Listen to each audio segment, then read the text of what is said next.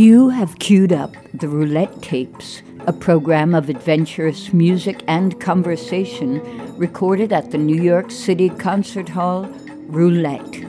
You can hear thousands of concert recordings from Roulette's past and present and find news of upcoming events celebrating innovation and imagination at roulette.org. Aren't you curious?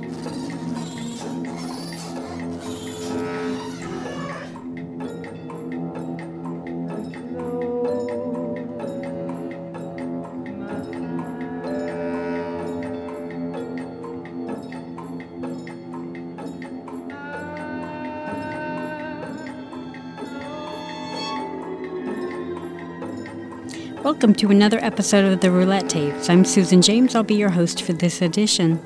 Today we feature the work of American jazz pianist and multi instrumentalist Cooper Moore.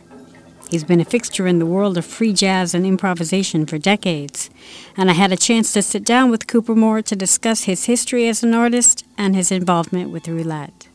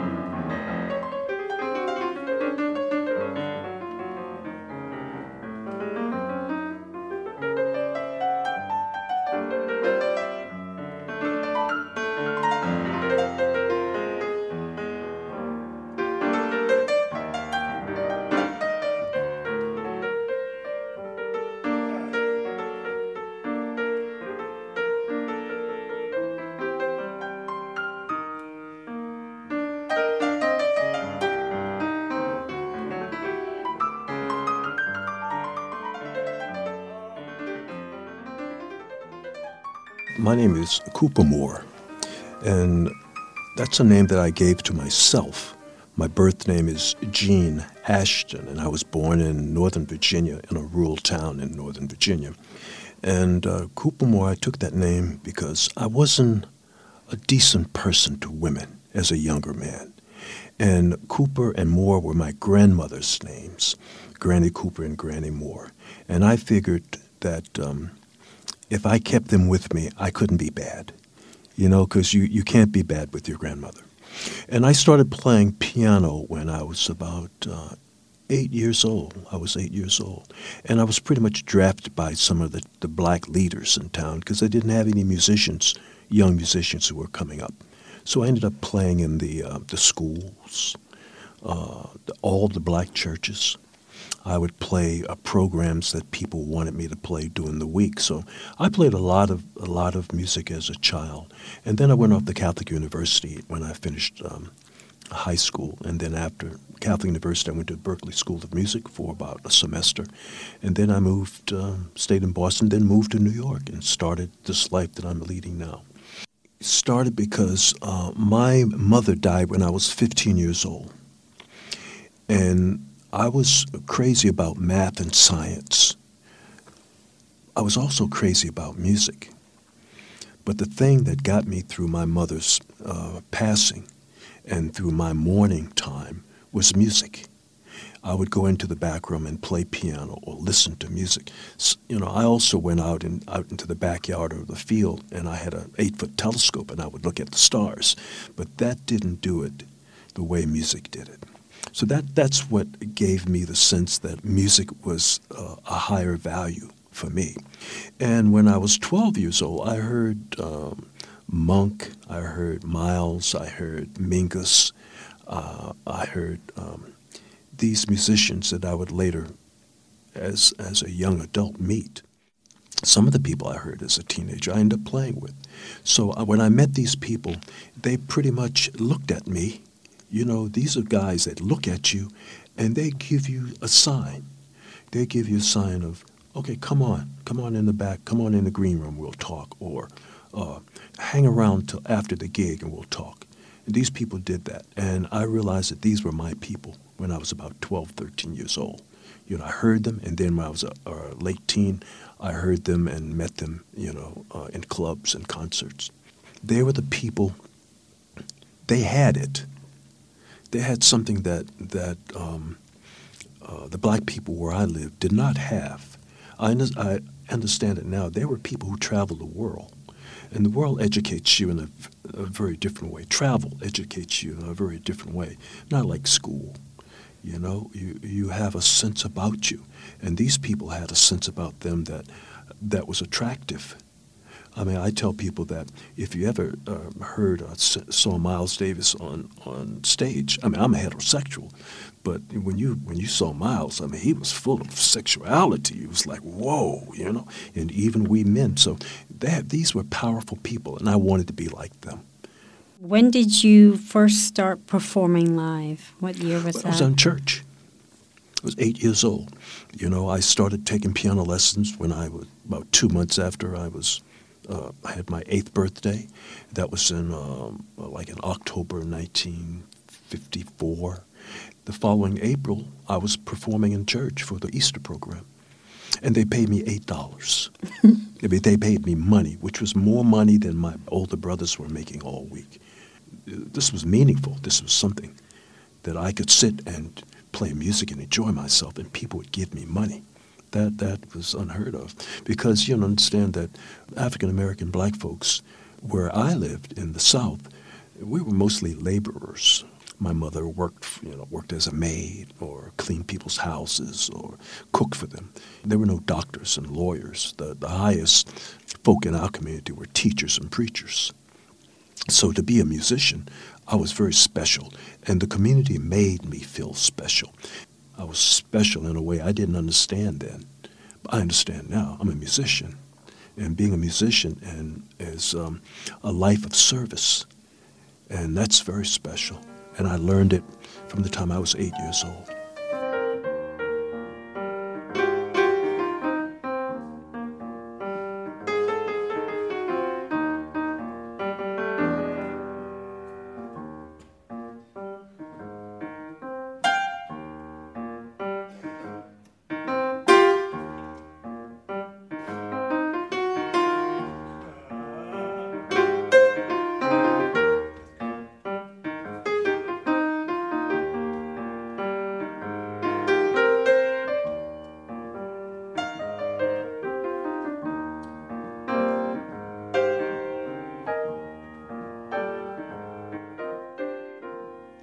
Later, as an adult, you really found your community. You are an integral part of the new music community here in New York City. Um, tell me about finding those people. Well, I found them early on. I pretty much found them early on uh, when I was, again, a teenager uh, and a freshman at, at Catholic University. And any time that an ESP recording would come out, you know, uh, people would get on the phone usually men. They were all guys. Get on the phone. We'd call each other that there was a there was a new shipment in. And we go down. There was only one store that sold the recordings, and we'd go down and we'd buy the recordings. And we didn't we didn't each have enough money to buy all of them, but we each had enough money to buy one or two, and then we would go from each other's houses or apartments to listen to the music that had come in. So early on, I heard you know Giuseppe Logan. I heard Albert Ayler. I heard you know Bill Dixon. You know Train, of course, we heard, but these other people, or Ornette, I heard, whoa. I mean, that was a, a, a real lesson. So I, early on, I heard these people. And then in 1966, I was a, um, a, sophomore at Catholic University, and I came to New York City that summer. And I met many of those people. I met Bill Dixon. I met, um, um, I met Giuseppe. Uh, I met Burton Greene. Uh, I met these people who were doing it, and they took me under their wings. I couldn't play even. I couldn't even play. But they say, hey, come on with us. And so we'd hang out and they just they would talk and they would play. You know, they'd take me to the clubs and the concerts. So I met them early on. And then later on, when I was at the Berklee School of Music, I met David S. Ware, tenor player, who was my love, you know, my heart, my soulmate. You know, I tell people, you know, I'm again, I'm heterosexual, but you know, I, I love David more than I've loved any woman. You know, because it was about the spirit. It was about soul, soulful feelings that he could produce and that we could create together, you know. And it's uh, much. It happens to be much more. It's been much more work with my my women lovers. it wasn't so much uh, um, work in playing with David, you know, and Mark Edwards, who was part of the trio of Apogee that formed in Boston and then moved into New York. It was uh, we all understood the language. We all understood the height that that we had to go. We all understood our place inside the music, even inside the music community, even though we weren't um, uh, actively involved, but we knew what our future was going to be. We knew our purpose. We knew how hard we had to work to do the stuff that we had to do because we had people like Sonny Rollins and Mingus and Train. And we had these people in front of us who had done the work. And they had done the work without grants from foundations. They had done the work from um, the money that they received from the door from black folks mostly in black communities and black uh, uh, um, establishments. So that was that's the strength that we had. We knew that um, this music, because you know, if you ever watch uh, uh, Amateur Night at the Apollo, black folks don't put up with you know if it's not happening, they'll boo you off the stage. So, so we were able to stay around. But now we, there are very few black folks in the audience when we play now. You know, very few. But it, but it's we still, for me, when I play, I think that I'm in uh, the Baptist church that I grew up in. That's where I am. I'm not thinking about uh, selling a record or uh, being in the DownBeat poll. I'm thinking about uh, my job here is to service this congregation who've come out to participate in, uh, in, in uh, elevating selves.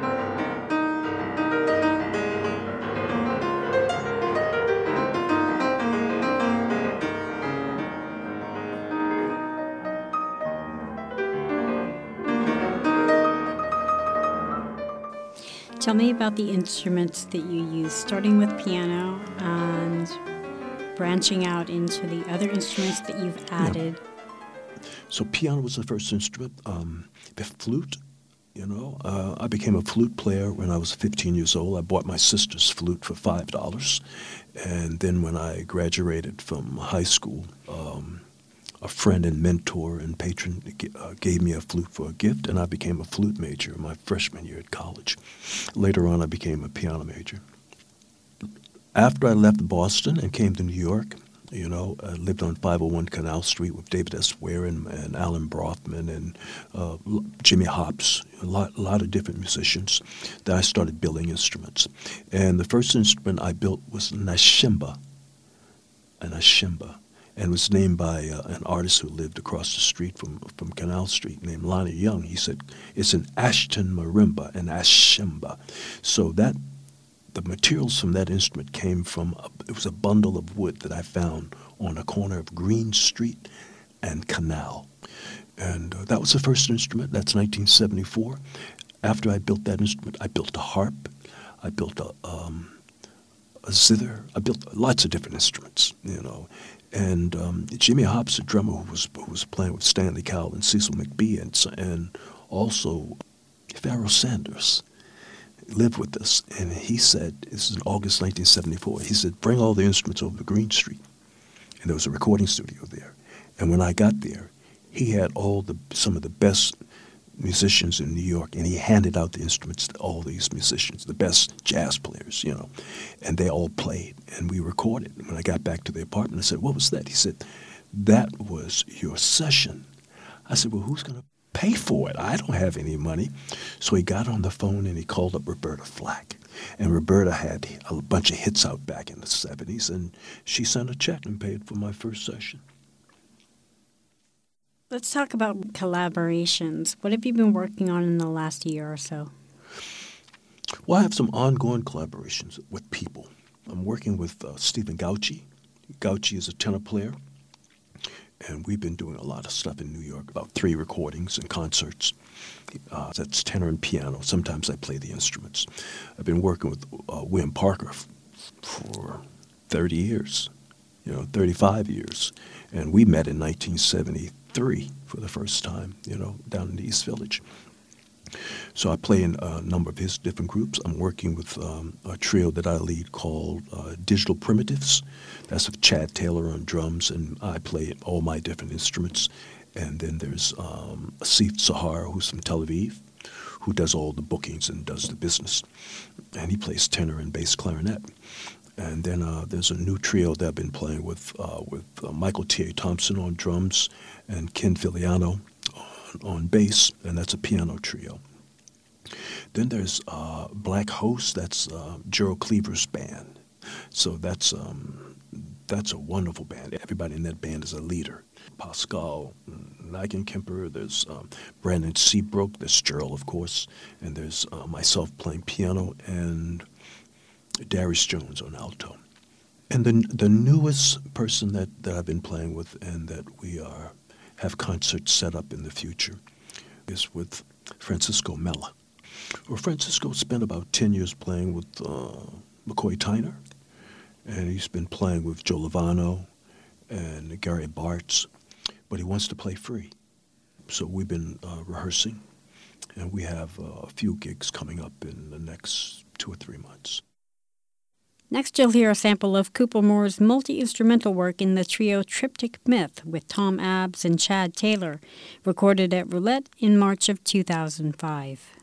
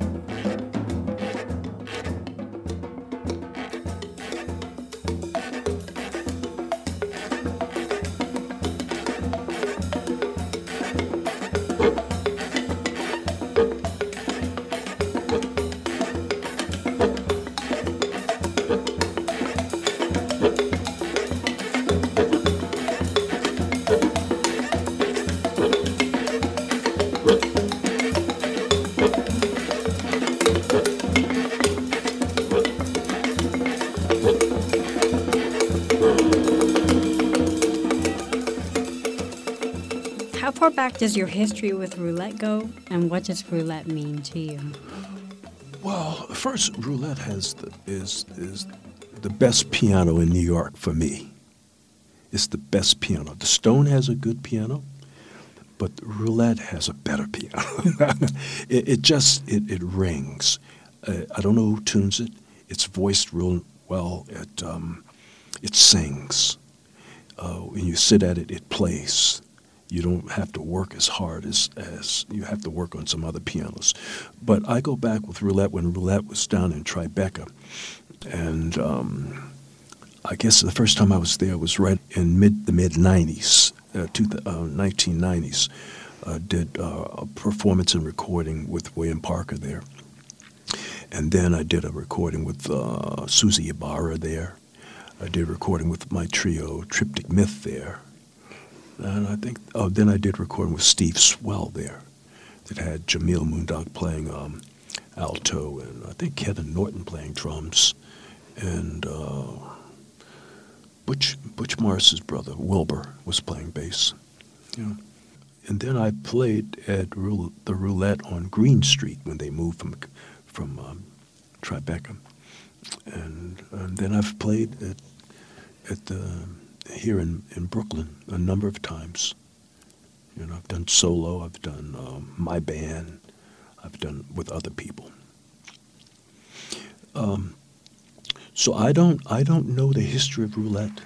I just you know I just know that the piano, the sound in the room, always was good, and um, never had a problem.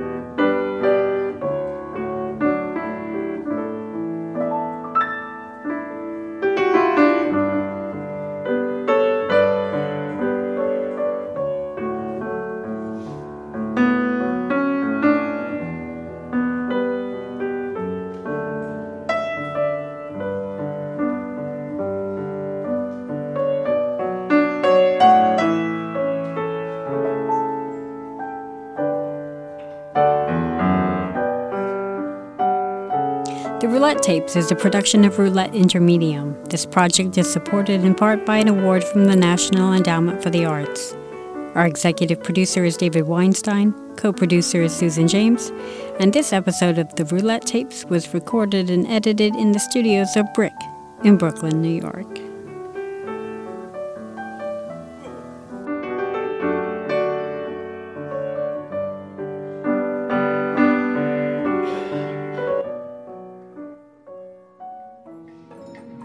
You have been listening to the Roulette Tapes, a program of adventurous music and conversation. This series is produced by Roulette Intermedium. You can find thousands of concert recordings from Roulette's archives and news of upcoming events at roulette.org.